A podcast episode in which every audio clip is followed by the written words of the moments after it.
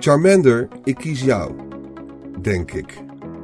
Geschreven door gastredacteur Peter Nielsen voor Laatscherm.nl. Ingesproken door Arjan Lindeboom. Ik hou niet zo van keuzes maken. Vooral niet in games. Mijn geliefde speelt graag RPG's waarbij ze eerst urenlang bezig is met het bouwen van haar avatar. Ik trek dat niet.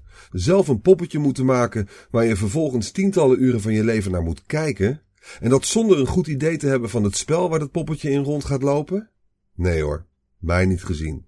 The Legend of Zelda is mijn serie en Link is mijn perfecte avatar. Een blanco instrument dat ik bestuur en gaandeweg vergeet. Niets meer of minder dan een koppeling naar de spelwereld, zoals zijn naam al aangeeft. Heerlijk rustgevend. Pokémon vond ik als kind al kwellend. Ik heb ze allemaal fanatiek en met bodemloos plezier gespeeld. Maar het kiezen van een starter, mijn god. Natuurlijk wilde ik Charmander. Altijd Charmander. Maar het idee dat je meteen moet kiezen en dus die arme Bulbasaur en Squirtle achter moet laten in het lab van professor Oak? Ronduit sadistisch. Vooral door de wetenschap dat je ze vervolgens nooit meer kan krijgen in het spel.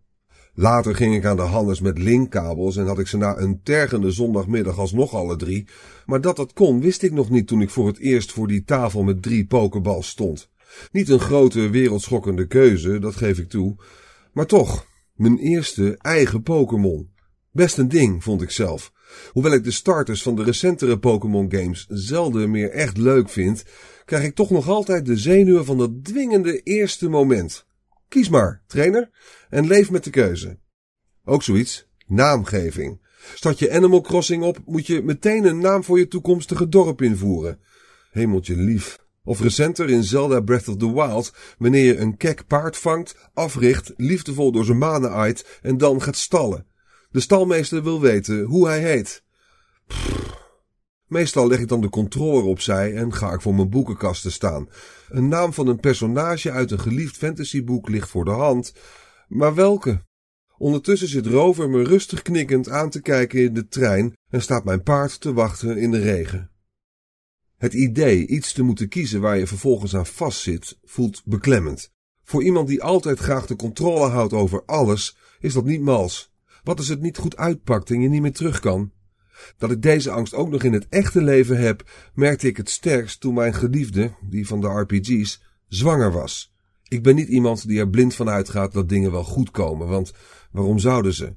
Niet dat ik negatief ingesteld ben, per se, maar ik tel wel altijd alle mogelijkheden en daarbij kom ik zelden uit op een fijne kansberekening. De kans dat alles precies goed gaat is volkomen waanzinnig. En ja, ik weet dat het toch vaak goed gaat, we zijn hier tenslotte al met best veel, maar toch, geen controle, geen weg terug. En wordt het dan als je eenmaal een ouder bent makkelijker om keuzes te maken? Nou ja, ja en nee. Het antwoord blijkt te zijn dat je alles over hebt voor je kind. Zoals tegen het einde van The Last of Us. Dat spel lijkt je een keuze te geven, maar doet dat eigenlijk niet. Dat maakt niet uit, want het is ook gewoon geen keuze. Ellie is in gevaar en dat betekent dat er geen twijfel bestaat over wat je gaat doen. Je doet het al voordat je doorhad dat je misschien had kunnen kiezen. Zo is het als je kinderen hebt. Kosmisch gezegd pak je op goed geluk een pokebal zonder eerst te mogen kijken wat er precies in zit. Als trainer zal je vervolgens alles doen dat nodig is om je kleine zakmonster te doen evolueren. De angst die blijft, maar dat is goed. Sterker nog, omdat die eerste zo beviel, hebben we nu twee kleintjes om ons elke dag weer zorgen om te maken. En we doen niets liever. En ik? Ik was, vanzelfsprekend, vooral blij dat we hun namen al lang van tevoren klaar hadden liggen. Want die keuzestress had ik op het moment suprême niet aangekund. Waarschijnlijk had ik ze dan in paniek Charmander genoemd.